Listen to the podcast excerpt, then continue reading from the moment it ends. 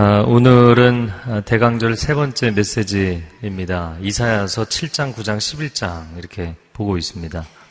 7장에서는 아, 한 아기가 우리에게 태어나는데 그 이름이 놀랍게도 우리와 함께 하시는 하나님, 임마누엘이라 하리라. 또 9장에서는 한 아들, 한 아기가 우리에게 주어지는데 그분은 전능하신 하나님, 영존하시는 아버지라 그 이름이 불릴 것이다. 아주 놀라운 예언의 메시지들을 아, 함께 보았습니다. 오늘 세 번째 본문 11장 1절 말씀 같이 읽어보겠습니다. 시작.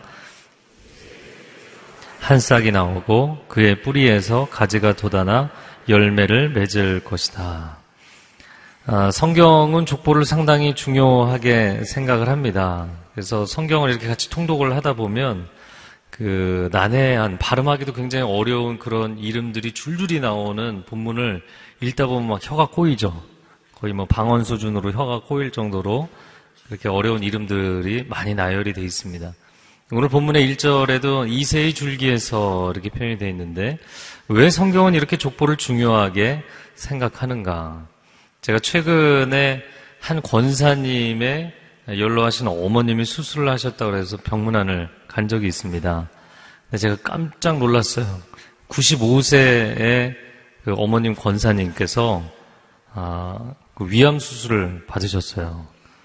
굉장히 그 많은 연세의 수술을 받으시기도 했고, 또 회복의 속도가 굉장히 빠르고요.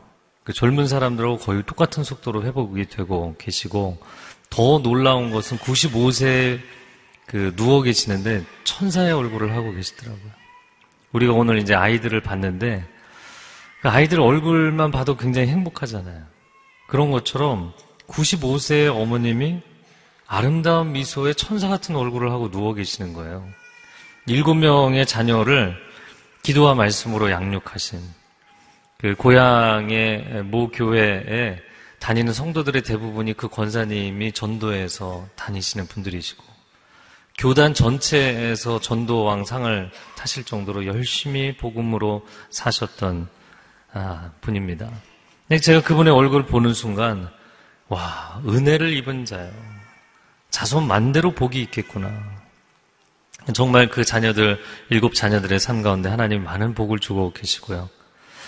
아, 여러분, 하나님께서는 한 세대로 끝나는 것이 아니라 한 세대에서 그 다음 세대로 이어지는 이 은혜의 흐름을 아주 중요하게 생각하십니다. 최근에 한국 영화 가운데 당신 거기 있어 줄래요? 이런 영화가 개봉이 되었습니다. 아시나요? 네, 그리고 이 영화랑 좀 상당히 비슷한 주제를 갖고 있는 3년 전에 헐리우드에서 나온 영화가 About Time이라는 영화가 있습니다. 보셨나요? 둘 다 모르시는 분은 좀 회개하시고 약간 문화생활을 하실 필요가 있습니다. 상당히 좋은 영화입니다, 둘 다. 아, 무슨 내용이냐면 오늘을 인생의 불행을 떠안고 사는 사람이 자신의 과거로 갈 수 있는 기회가 주어진 거예요. 뭐 영화적 상상이죠. 그런데 그 자신의 과거로 가서 현재의 불행을 고치기 위해서 과거의 사건을 고치는 거예요. 근데 과거의 사건을 돌려놓으니까 또 한 가지 문제가 생기는데 현재 내가 갖고 있는 행복의 조건이 변질되는 거죠. 그래서 그 과거의 후회에서 좀 자유하게 해주고 벗어나게 해주는 그런 영화이기도 하고요. 또 한 가지 보면서 느끼는 것은 시간에 대한 인간의 관점이 얼마나 제한적인가. 사람은 그냥 그 상황, 그 시간대만 바라보고 있는 것이죠. 그러나 하나님은 동시에 과거와 현재와 미래를 보고 계시는 분이십니다. 하나님은 창세로부터 마지막 종말의 때까지 전 역사를 보고 계시는 분이시죠. 그래서 인간이 타락하자마자 여인의 후손으로 메시아 예수 그리스도께서 구원자로 이 땅에 오시겠다 이런 약속을 주셨습니다. 사람들은 자기 당대에만 어떻게든 잘 사는 것에 급급하죠. 아, 그러나 하나님께서는 전 세대를 통해서 이 하나님의 구원의 약속이 온전히 이루어지기를 원하시는 분. 그것이 이루어지도록 하시기 위해서 사람의 계보, 사람의 족보를 중요하게 생각하시는 것이죠. 자, 오늘 본문이 11장인데 10장이 끝나는 33절 말씀을 읽어보겠습니다. 시작. 보라, 주 만군의 여호와께서 높이 솟은 나무들이 찍혀 베어지고 키가 큰 나무들이 낮아질 것이다. 아, 이 말씀은 하나님께서 우상숭배와 타락에 빠져 있는 북이스라엘을 아시리아 제국을 통해서 멸망시키시고 남유다 왕국을 바벨론 제국을 통해서 멸망시키시는 남북 왕조가 종료되는 역사적인 상황에 대한 예언입니다. 여러분 왕정 시대가 끝났다라는 것은 좀 쉽게 생각하자면 왕이 더 이상 존재하지 않는다는 것입니다. 포로기 70년에도 왕이 존재하지 않았고요. 포로 후기에도 왕이 존재하지 않았어요. 신구약 중간기라고 이야기하는 400년 동안도 왕이 존재하지 않았어요. 그들은 더 이상 왕이 없었습니다. 그런데 하나님께서 완전히 도끼로 찍어 버리신 것 같은 구루터기밖에 남지 않은 그곳에서 새 싹이 돋아올라. 오늘 본문의 1절이죠. 한 작은 싹이 돋아올라 이제 왕이 오시리라. 이런 왕이 오실 것에 대한 예고를 하고 계시는 것입니다. 자, 그런데 1절 말씀에 보면 이세의 줄기에서라는 표현을 썼습니다. 왜 이세를 얘기했을까? 다윗 이세 후손에서 이렇게 얘기해도 되잖아요.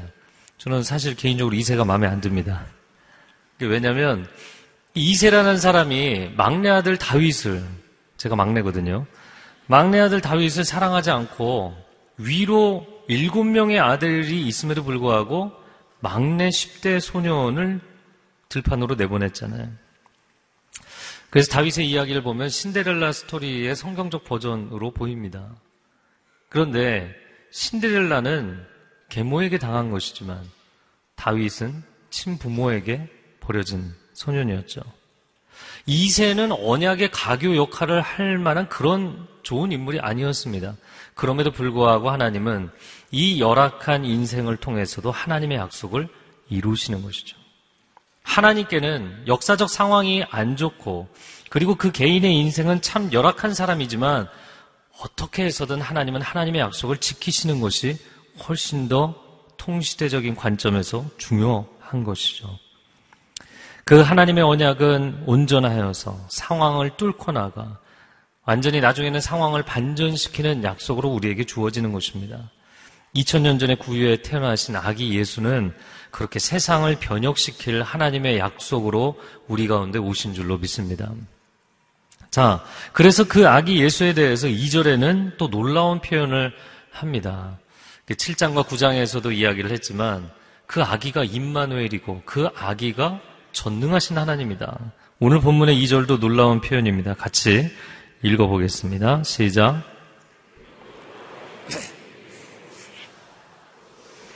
통찰의 영, 모략과 용기의 영, 지식과 여호와를 경외하는 영이 그에게 머물 것이다. 여러분, 그 줄기에서 난 한 싹, 한 아기에게 성령이 임재하시는데 얼마나 강력하게 임재하시는가. 보통 히브리 문장이 강조를 할 때 두 번 반복을 합니다. 그런데 좀 더 강조하면 세 번, 진짜 많이 강조, 할 때는 네 번 정도 반복을 합니다. 그런데 놀랍게도 이 본문에는 일곱 번이나 강조를 했어요. 여러분 하나님의 영에 대해서 2절을 보면 여러분 본문에 여호와의 영, 지혜의 영, 통찰의 영, 모략의 영, 용기의 영, 지식의 영, 여호와를 경외하는 영 일곱 번이나 강조하면서 이 아이는 여호와의 영으로 성령으로 충만할 것이다. 할렐루야. 주 여호와의 신이 내게 임하셨으니 이사야 61장의 말씀과 동일한 예언의 말씀이 된 것이죠. 그러니까 1절과 2절을 연결을 해보면 이 아이는 육신으로는 다윗의 혈통이고 영으로는 하나님의 아들이시다라는 거예요. 육신으로는 이세의 가지 다윗의 후손으로 날 것이고 영으로는 하나님의 아들이시다. 여러분, 이런 표현을 어디선가 많이 보신 것 같지 않나요? 로마서 1장 서두에 보면 복음에 대해서 이야기를 하면서 어, 서론 부분에서 이런 이야기를 합니다. 3절과 4절 말씀 같이 읽어보겠습니다. 시작.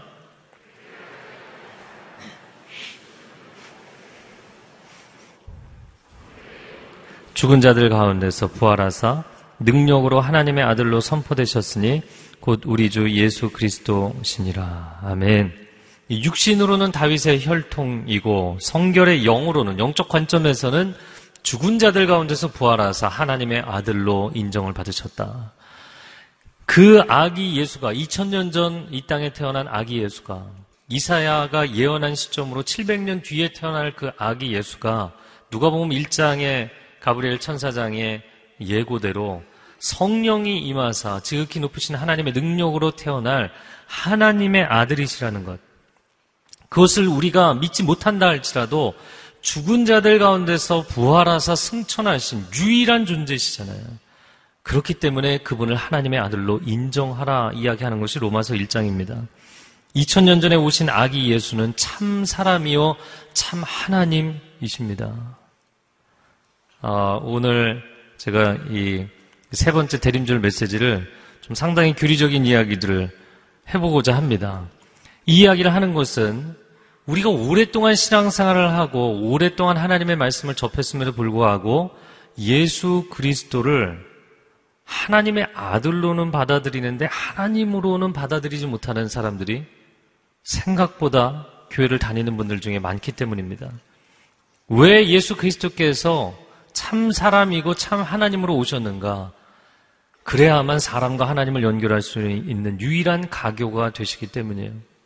천상과 지상을 연결할 수 있는 유일한 다리가 되신 분이시죠.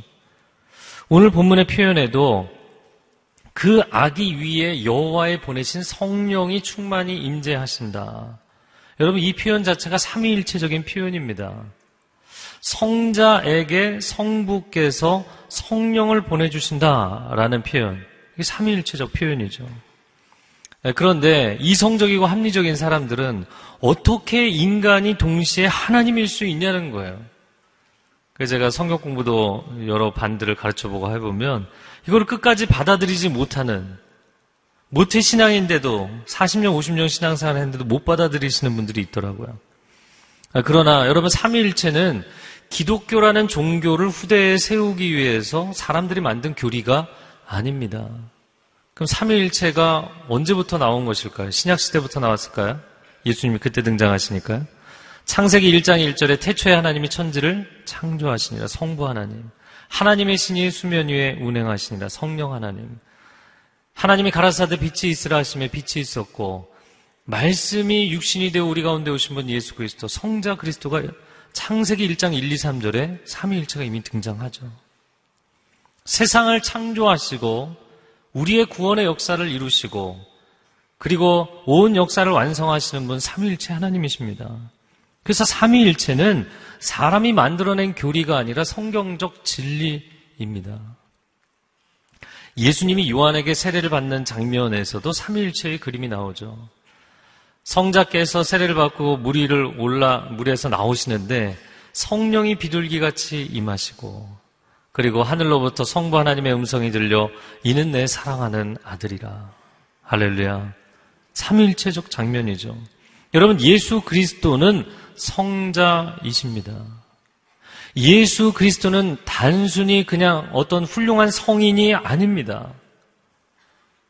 특별히 거룩하고 도덕적인 사람을 하나님이 선택하셔서 하나님의 구원의 도구로 사용하신 것이 아닙니다. 그분은 참 사람이고 참 하나님이십니다. 만약에 우리가 아, 여러분 가운데 어떤 분들이 나는 도저히 합리적인 논리적인 판단으로 받아들일 수 없다. 그래서 예수 그리스도가 하나님이 아니라 그냥 거룩한 인간일 뿐이라고 그래서 하나님의 아들일지는 모르겠지만 하나님이라고 얘기할 수는 없다고 라고 생각하신다면 여러분의 합리성은 유지가 되겠지만 여러분의 구원은 상실될 것입니다. 왜냐하면 인간 가운데 다른 사람의 죄를 대속할 수 있는 존재는 아무도 없기 때문이에요. 인간 가운데 나는 아무런 죄가 없기 때문에 다른 사람의 죄를 내가 대신 질 수 있다 얘기할 수 있는 사람은 아무도 없어요. 그 어떤 거룩한 삶을 사는 사람도 그렇게 할 수 없어요. 그래서 사세기의 교부인 어거스틴은 이런 말을 했습니다. 삼위일체를 이해하려는 사람은 지성을 잃을 것이고 그렇다고 이해가 안 된다고 삼일체를 거부하는 사람은 구원을 잃을 것이다. 어쨌거나 양쪽 다 어렵다는 얘기죠. 네, 웃으시라고 한 얘기예요. 제가 오늘 좀 상당히 딱딱한 얘기를 할 거거든요. 삼위일체에 대해서 여러분이 이해를 해보고 싶다고 만약에 전문적인 서적을 보시려면 서점에서 구하실 수가 있는데 여기도 몇 권이 있습니다. 여러분이 책을 딱 한 권을 읽고 나면 느끼는 게 뭔지 아십니까? 아, 결론은 삼위일체는 설명이 불가능하다는 거예요. 삼위일체라는 것은 세상의 논리로는 설명이 불가능합니다. 설명이 불가능하기 때문에 사람이 다 이해할 수 없어요. 믿음의 대상이죠. 그럼 어떻게 합리적인 사람이 그걸 믿느냐는 거예요. 고린도후서 13장 13절 말씀 같이 읽어보겠습니다. 시작. 주 예수 그리스도의 은혜와 하나님의 사랑과 성령의 교통하심이 너희 무리와 함께 있을지어다. 많이 들어보셨죠? 매 예배가 끝날 때마다 우리가 선언하는 축도입니다. 그 축복의 선언도 삼위일체에 대한 고백에 근거한 거예요. 이 고백을 고린도후서니까 사도 바울이 했어요. 우리가 아는 사도 바울은 그야말로 뼛속 깊이 논리적인 사람입니다. 논리로 무장한 사람이에요. 그런 사도 바울도 삼위일체는 인간이 이해할 수 없는 삼위일체를 믿음으로 고백했어요. 아, 그러면 사도 바울이 고백했다고 그것이 다 진리일 수 있는가? 예수님도 고백하셨어요. 이 땅에서 승천하시기 전에 마태복음 28장 19절 말씀 읽겠습니다. 그러므로 너희는 가서 모든 민족을 제자로 삼아 아버지와 아들과 성령의 이름으로 세례를 주고 방금도 세례를 베풀면서 성부와 성자와 성령의 이름으로 예수님께서도 선포하신 삼위일체에 기초한 세례의 예식입니다.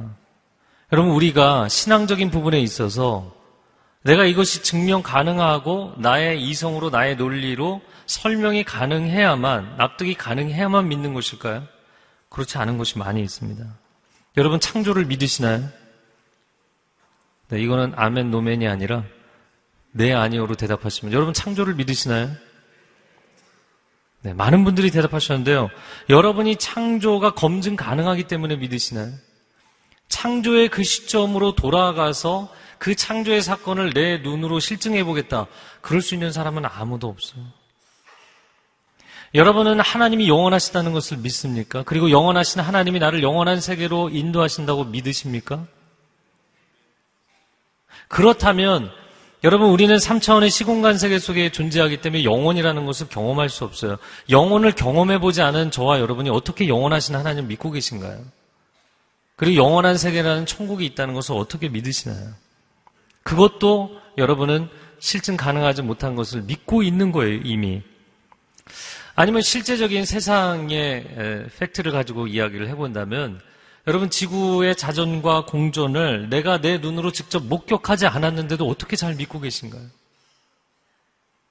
네, 안 믿으시는 분은 없죠. 지구는 자전하고 있고 공존하고 있죠. 우리가 우리 눈으로 목격하지 않아도 믿습니다. 세상의 논리, 세상의 이론은 너무나 잘 믿습니다.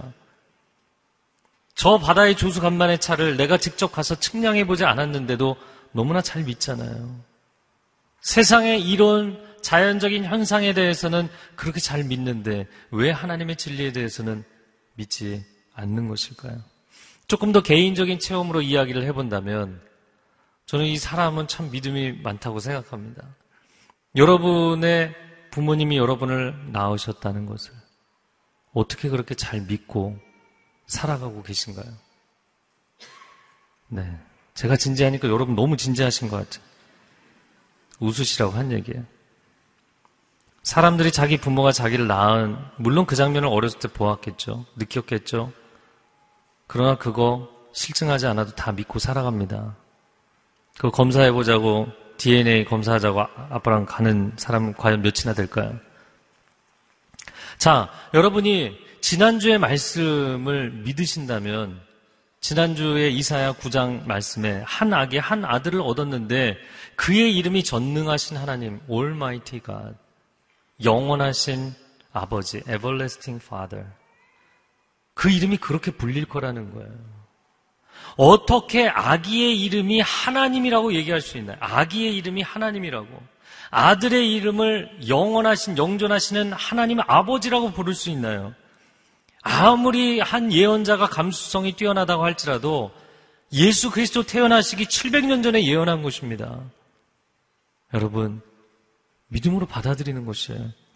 예수 그리스도는 하나님의 아들이시며 동시에 예수님 말씀하신 것처럼 예수 그리스도는 하나님이십니다. 나와 아버지는 하나이니라. 라고 주님 말씀하셨어요. 빌리포스 2장에 근본 하나님의 본체이시지만 하나님과 동등됨을 취할 것으로 여기지 아니하시고 자기를 비워 겸손히 자신을 낮추사 종의 형체를 가지고 이 땅에 오셨다. 여러분 우리가 교리를 믿는 것이 합리적이기 때문에 믿는 것이 아닙니다. 우리는 하나님을 믿을 때 하나님이 합리적이라서 믿을까요? 아니요. 하나님은 합리성을 만드신 분일 뿐만 아니라 초합리성을 만드신 분이에요. 초자연이 자연을 만들었기 때문에 자연적이라서 합리적이라서만 믿는 것이 아니라 우리는 그분이 초월적이기 때문에 믿는 것이에요. 그렇지 않다면 그분이 영원한 세계에서 우리를 초대하시는 분이 아니라면 부활 소망이 없다면 우리가 굳이 여기서 문화생활을 할 필요는 없는 것이에요. 다른 데서도 문화생활은 할 수 있어요. 우리는 영원한 세계를 바라보고 영원하신 하나님을 바라보며 신앙생활을 하고 있습니다. 그리고 그 영원은 우리가 경험하지 못했음에도 불구하고 믿고 있어요. 우리는 이미 스스로 실증, 검증 가능하지 못한 것을 믿고 있어요. 예수 그리스도께서 참 하나님이시고 참 인간이시라는 것, 내가 논리적으로 이해가 안 된다고 못 믿는다는 것은 아니요. 믿음이 없는 것이지 검증이 안 돼서 못 믿는 것이 아닙니다. 아, 내가 합리적이라고 생각하기 때문에 이런 부분을 믿지 못하시는 분은 이 관점의 차이입니다. 그것은 현, 나는 합리적이고 현실적이다. 아, 현실성의 반대편에 비현실이 있다고 보시는 거예요. reality와 non-reality가 있다고 보시는 거예요. 근데 예수님께서 한 번은 이렇게 대답을 하신 적이 있죠. 가이사에게 세를 바칠 것이냐 말 것이냐. 세금을 바치는 게 현실적으로 식민지 상황에서 맞지 않겠어요? 그러나 비현실적으로 그래도 나는 아, 저항하며 살겠다. 이럴 수도 있는 거죠. 항상 현실은 합리성과 비합리성이 있는 것이죠. 현실성과 비현실성이 있는 것이죠. 그런데 예수님께서 뭐라고 대답하셨냐면 이 구도를 깨뜨리시고 입체적으로 대답하셨어요. 가이사의 것은 가이사에게 하나님의 것은 하나님께. 현실과 비현실만 있는 것이 아니라 초현실이 있다는 것이죠. 자연과 비자연만 있는 것이 아니라 초자연이 있는 것이죠. 그래서 초현실과 비현실은 전혀 다른 차원의 것입니다.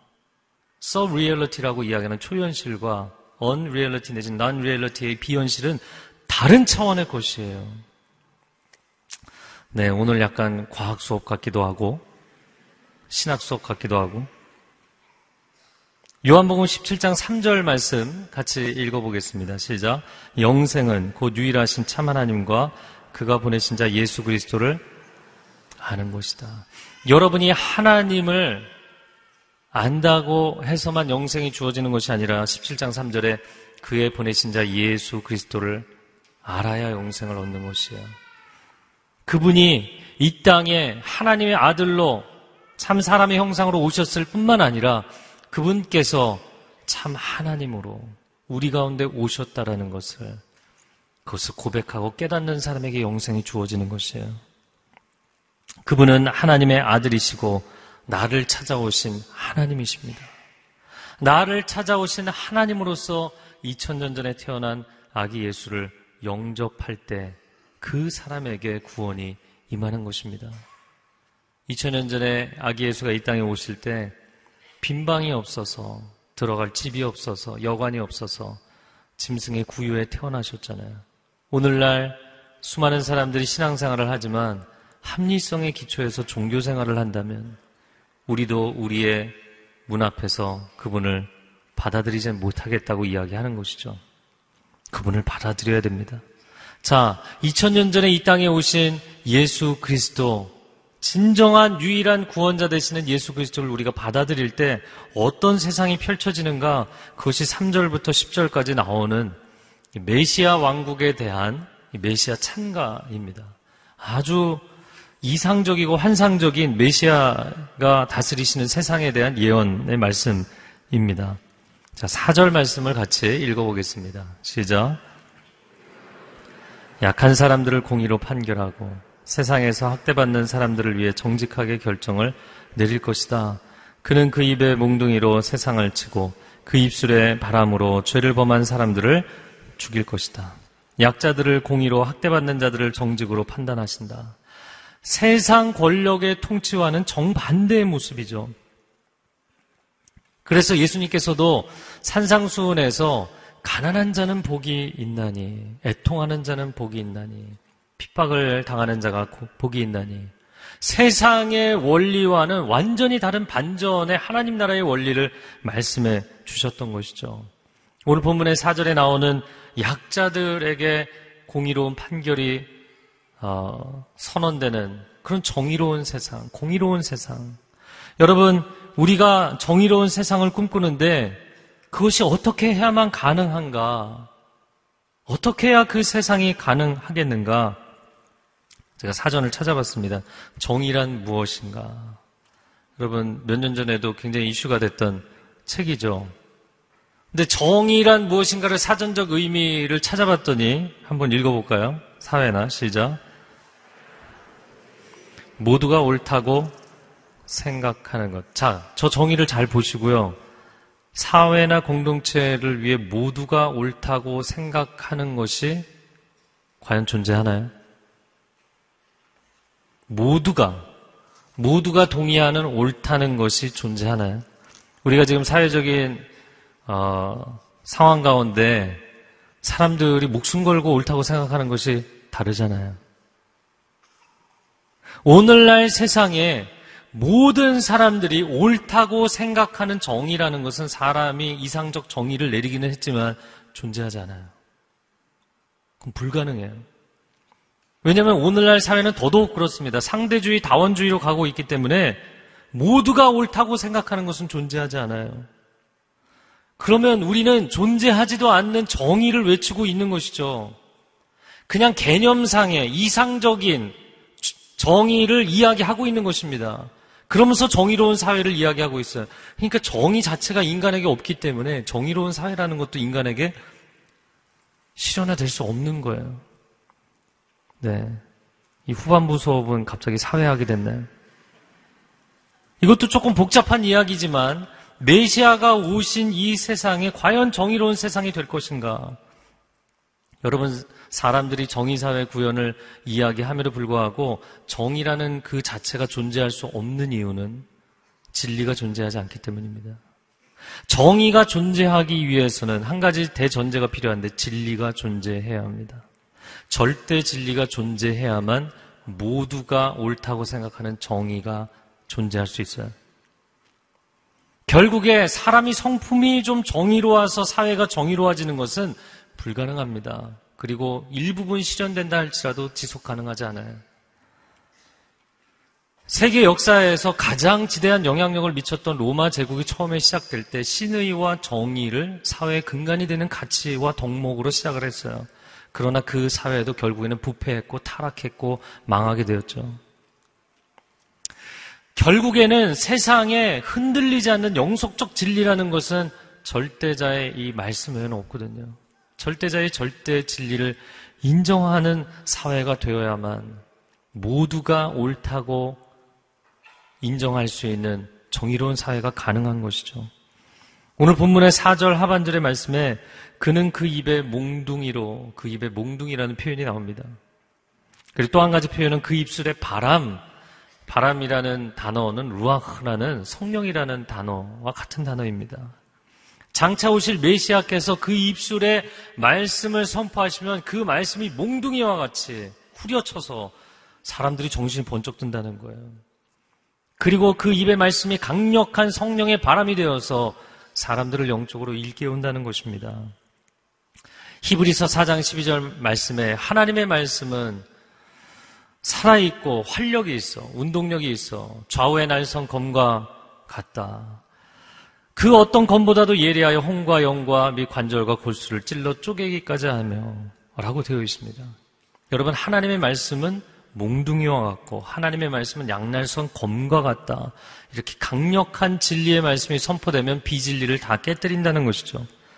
디모데후서 3장 16절 말씀에 모든 성경은 하나님의 감동으로 된 것이다. 사람을 온전케 한다. 여러분, 모든 성경의 말씀은 성령의 감동으로 되었다. 선언하고 있습니다.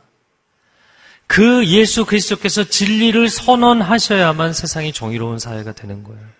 진리가 대전제로 깔려 있어야만, 기초가 되어야만 정의로운 사회가 가능해지는 것이죠. 여러분, 우리가 이 시대에 정의 사회 구현을 얼마나 외치고 있습니까? 하나님을 믿지 않는 사람도 예수 그리스도를 알지 못하는 사람들도 정의 사회 구현을 외칩니다. 특별히 이 시대적인 어려움 가운데 이 나라 의 민족이 정의를 구현하는 사회로 가려면 진리가 실현되는 사회로 먼저 가야 되는 것이죠. 경제적으로 풍요로운 사회, 우리가 이미 경험했습니다. 그리고 은혜로운 사회, 한국 사람들이 막 경쟁 심하게 하지만 그럼 얼마나 정이 많습니까? 어려운 사람들 보면 다 도와주고 싶어요. 은혜로운 사회, 풍요로운 사회일지라도 결국에는 이 사회가 정의로운 사회로 가지 못하면 우리의 다음 세대에게는 희망이 없잖아요. 정의, 정의롭지 못한 세상이 얼마나 문제가 많은지 사회 전체를 뒤집어 엎는 것 같은 이런 상황 가운데 있잖아요. 그러나 결국에 우리가 꿈꾸는 그 정의로운 사회를 우리가 이뤄낼 수 없다는 거예요. 인본주의로는 상대주의로는 이뤄낼 수가 없어요. 이뤄낼 방법이 없어요. 제가 조금 더 진지한 사회적인 이야기를 하겠습니다. 여러분, 모든 사람이 행복하고 모든 사람이 옳다고 동의할 수 있는 세상이 과연 가능할 것인가? 20세기에 미국에서 시작되어서 전 세계적으로 많이 유행한 것이라고 보입니다. 아직까지도 그 영향 가운데 있는데, 공리주의라는 것이죠. 최대 다수의 최대 행복. 가능한 한 많은 사람들이 최대한의 행복을 누리는 세상이 좋은 세상이다. 상당히 실용적인 사상이고 노선입니다. 그러나 최대 다수의 최대 행복이라는 것은 거기서 소외된 소수의 불행이 전제되어 있는 것이잖아요. 결국에는 누군가는 불행할 수밖에 없어요. 그러면 오늘날 정반대로 소수의 인권을 논하는 인본주의는 어떤가요? 소수자들의 인권적 차별을 막아주기 위해서 그 소수자들의 삶과 사상을 따라가지 않는 다수가 역차별을 당하는 소수의 차별을 막기 위해서 다수가 역차별을 당하는 다수가 희생을 해야 되는 시대가 온 것이죠. 여러분, 사회적으로 다수가 행복하고 소수가 불행하든 아니면 소수의 행복을 지켜주기 위해서 다수가 희생을 하든 모든 사람이 옳다고 인정하고 모든 사람이 행복해지는 세상은 존재하지 않아요. 그런 세상은 없어요. 사실 사람은 사람이 꿈꾸고 있는 그 꿈조차 이룰 수 없는 것이죠. 우리가 하나님 우리는 우리가 꿈꾸는 것을 이룰 수 없습니다. 이상적인 세상을 이룰 수 없습니다. 어떤 지도자를 세워도 어떤 구성원으로 구성을 해도 이상적인 나라를 구성할 수 없습니다. 이것을 하나님 앞에 철저하게 인정하고 인간이 역사의 핸들을 하나님께 넘겨드려야만 좌우와 진보와 보수, 다수와 소수의 갈등이 끝날 수 있어요. 그러지 않는 한 이 갈등은 끝나지 않습니다. 제가 일부 예배 때 이 설교를 했더니 인사하시는 분 중에 한 분이 정말 안 끝나나요? 그러시더라고요. 아니, 설교 내내 그렇게 소리쳤는데. 인간으로서는 이건 끝날 수가 없어요. 인간의 이 좌와 우의 이 범주는 이 차이점은 끝낼 수 없어요. 그럼 도대체 정의로운 사회는 어떻게 가능할 것인가? 우리가 꿈꾸는 그 정의로운 사회. 아, 그것은 오늘 본문의 5절의 말씀처럼 정의로 허리띠를 띠신 그분이 다스리시면 가능하다는 것입니다. 그분 자신이 정의 자체이신 분. justice itself. 정의 자체이신 그분이 이 세상을 다스리셔야만 세상이 정의로워진다는 거예요. 메시아 예수 그리스도께서 오실 때에만 비로소 가능해지는 우리가 꿈꾸는 이상적인 세상인 것이죠.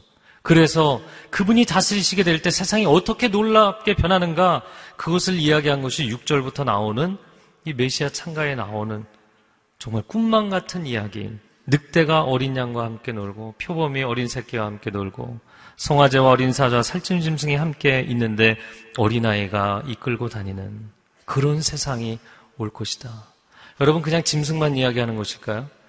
사람도 사회 안에서 도저히 평화 공존할 수 없는 극과 극의 존재들이 예수 그리스도의 십자가 사랑 안에서 녹아지면 함께 할 수 있는 함께 행복한 공동체를 이룰 수 있는 아름다운 세상이 온다는 것이에요. 할렐루야.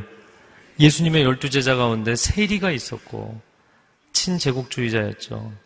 그리고 셀로 땅이라고 하는 혁명을 꿈꾸는 또 다른 제자도 있었죠. 이 두 사람 만나면 한 사람은 죽는 겁니다. 그러나 그 열두 제자를 예수님은 하나님의 사랑 안에서 다 품으셨던 것이죠. 우리가 하나님 앞에 이 고백을 할 필요가 있어요. 하나님, 우리는 철저히 죄인입니다. 우리로서는 할 수가 없습니다. 우리가 이 시대에 나라를 위해서 기도하고 나라를 위해서 여러 가지 정치적인 의견을 내놓기도 하지만 인간으로서는 할 수가 없습니다. 하나님의 은혜를 구합니다. 이 고백이 필요한 것이죠. 제가 지금까지 계속 줄곧 어려운 얘기를 해서 마음이 어려우실지 모르겠어요. 마지막으로 재밌고 쉬운 얘기를 해드리겠습니다. 네. 진짜예요. 그 해외 토픽으로 보면 가끔 가다 동물을 너무너무 사랑하다 못해 그 맹수하고 함께 사는 분들이 계세요. 악어하고 함께 살고 그렇죠? 호랑이, 사자하고 함께 살고 그런 분들 보면 야 진짜 지극히 사랑하나 보다. 뭔가 교감이 되나 보다. 그런데 결국에는 그 다음 해외 토픽에 뭐가 나와요? 네, 비참한 최후를 맞이했다. 여러분 그런 뉴스를 접해 보신 적 있죠? 근데 그런 이야기를 볼 때마다 야, 이 사람 너무 이상적인 생각을 한 게 아닌가. 맹수는 맹수죠. 아무리 어려서부터 내가 키웠어도 야수는 야성이 있죠. 집에서 키웠어도 숨겨져 있죠. 여러분, 그런 동물을 내가 평화 공존으로 지낼 수 있다고 생각하는 거, 이 메시아 창가의 환상처럼 그런 것을 꿈꾸는 사람이 있다면, 야, 그거는 말도 안 되는 얘기지. 비현실적인 얘기지. 그거는 너무나 낭만적인 생각이지. 근데 제가 이렇게 묵상을 하면서 이게 단순히 동물로 표현을 했지만 동물의 얘기가 아니거든요. 제가 어제도 주례를 하면서 혼자 속으로 딴 생각을 해서 미안했는데 신랑 신부를 바라보면서 참 믿음도 크다. 이런 생각을 했어요. 내가 이 사람을 정말 사랑할 수 있다고 우리는 행복하게 공존할 거라고 생각하면서 결혼하잖아요. 그런데 서로 사랑한다고 결혼한 남편과 아내 또 모든 것을 내어줄 것 같은 그 부모와 자녀의 관계도 서로가 서로에게 얼마나 많은 상처를 남기고 평생 지워지지 않을 것 같은 아픔을 남기기도 하고 여러분 꼭 맹수만 맹수가 아니고요. 이제 너무 크게 웃지 마시고요. 사람과 함께 평화롭게 산다는 것이 과연 가능하시던가요? 내 가족조차도 사람과 함께 서로 상처 주지 않고 아픔을 주지 않고 물어뜯지 않고 헐뜯지 않고 평화롭게 공존한다는 것이 가능하던가요? 인간으로서는 불가능합니다. 인간으로서는 그것은 꿈을 꿀 뿐이에요. 한때 꿈을 꾸기 때문에 결혼하고 꿈을 꾸기 때문에 아, 우정을 맺기도 하고 꿈을 꾸기 때문에 나라를 세우기도 하고 꿈을 꾸기 때문에 우리가 어떤 공동체를 세우기도 하는 거예요. 인간으로서는 불가능합니다. 내가 잘해봐야지 이런 좋은 마음 가진다고 가능하던가요? 그게 안 된다는 거예요. 그게 안 되기 때문에 인간으로서는 어떤 방법을 써봐도 안 되기 때문에 하늘로부터 하나님의 구원의 길이 제시가 된 줄로 믿습니다. 그분이 바로 예수 그리스도이십니다. 도저히 사랑할 수 없는 죄인들을 사랑해 주셨어요. 도저히 용납할 수 없는 죄인들을 위해서 십자가를 지셨어요. 그 사랑을 경험하고 그 사랑을 고백하게 되면 나도 그 사랑을 나눌 수 있게 되고 도저히 사랑할 수 없는 너무나 많은 흉허물을 보았기 때문에 너무나 부족하고 어두운 모습을 보았기 때문에 도저히 내 가족을 더 사랑할 수 없는 내 곁에 있는 사람을 더 사랑할 수 없는 그러한 사람들도 하나님의 사랑이 우리를 통해 흘러가면 가정이 회복될 줄로 믿습니다. 교회가 회복될 줄로 믿습니다. 이 나라가 회복될 줄로 믿습니다. 오직 예수 그리스도 한 분이십니다. 이 시간 함께 기도하겠습니다. 기도할 때 가족이 같이 오신 분들은 손을 잡고 기도하시면 좋겠고요. 부부 간에 부모 자녀 간에 함께 손을 잡으시고요.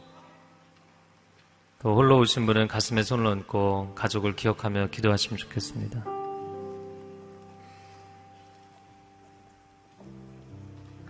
우리는 우리가 꿈꾸는 이상적인 세상을 만들 능력이 없습니다. 하나님 우리 모두가 철저히 죄인입니다.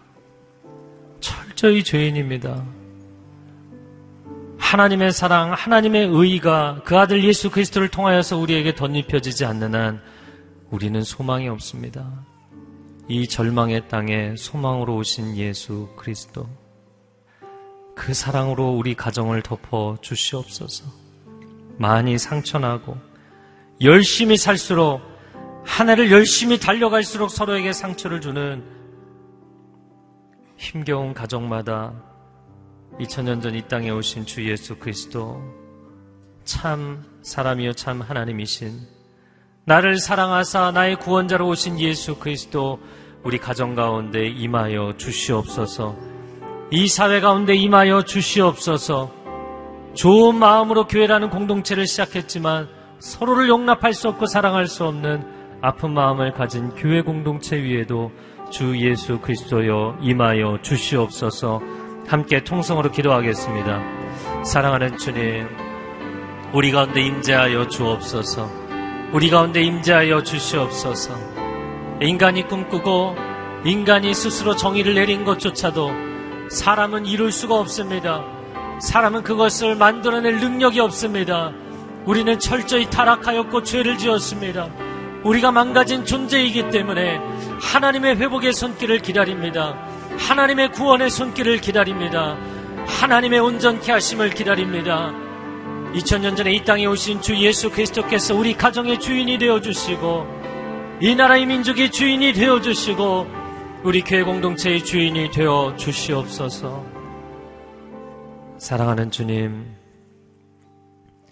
이 땅 가운데 하나님의 진리로, 하나님의 의로, 하나님의 사랑으로 오신 주님을 찬양합니다. 2000년 전에 아무도 맞이하는 이가 없어서 짐승의 구유에 태어나셨습니다. 그러나 이 성찬절이 다가오는 때 우리의 마음 문을 주께로 열게 하여 주옵소서.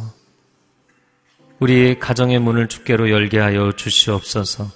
이 나라 이 민족의 문을 주께로 열게 하여 주시옵소서. 우리가 철저히 죄인이고 절망인 것을 고백하는 심령마다 주님을 맞이하는 기쁜 성탄이 될 줄로 믿습니다.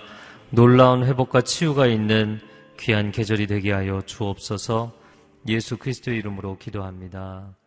아멘.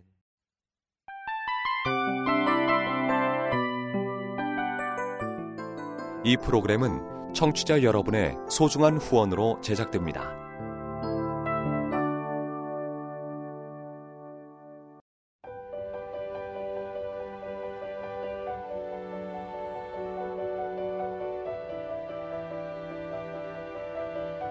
세상에는 수많은 교회들이 있지만 더 깊이 있는 말씀 강해를 찾기 위해 크기로만 교회를 선정하지 않습니다.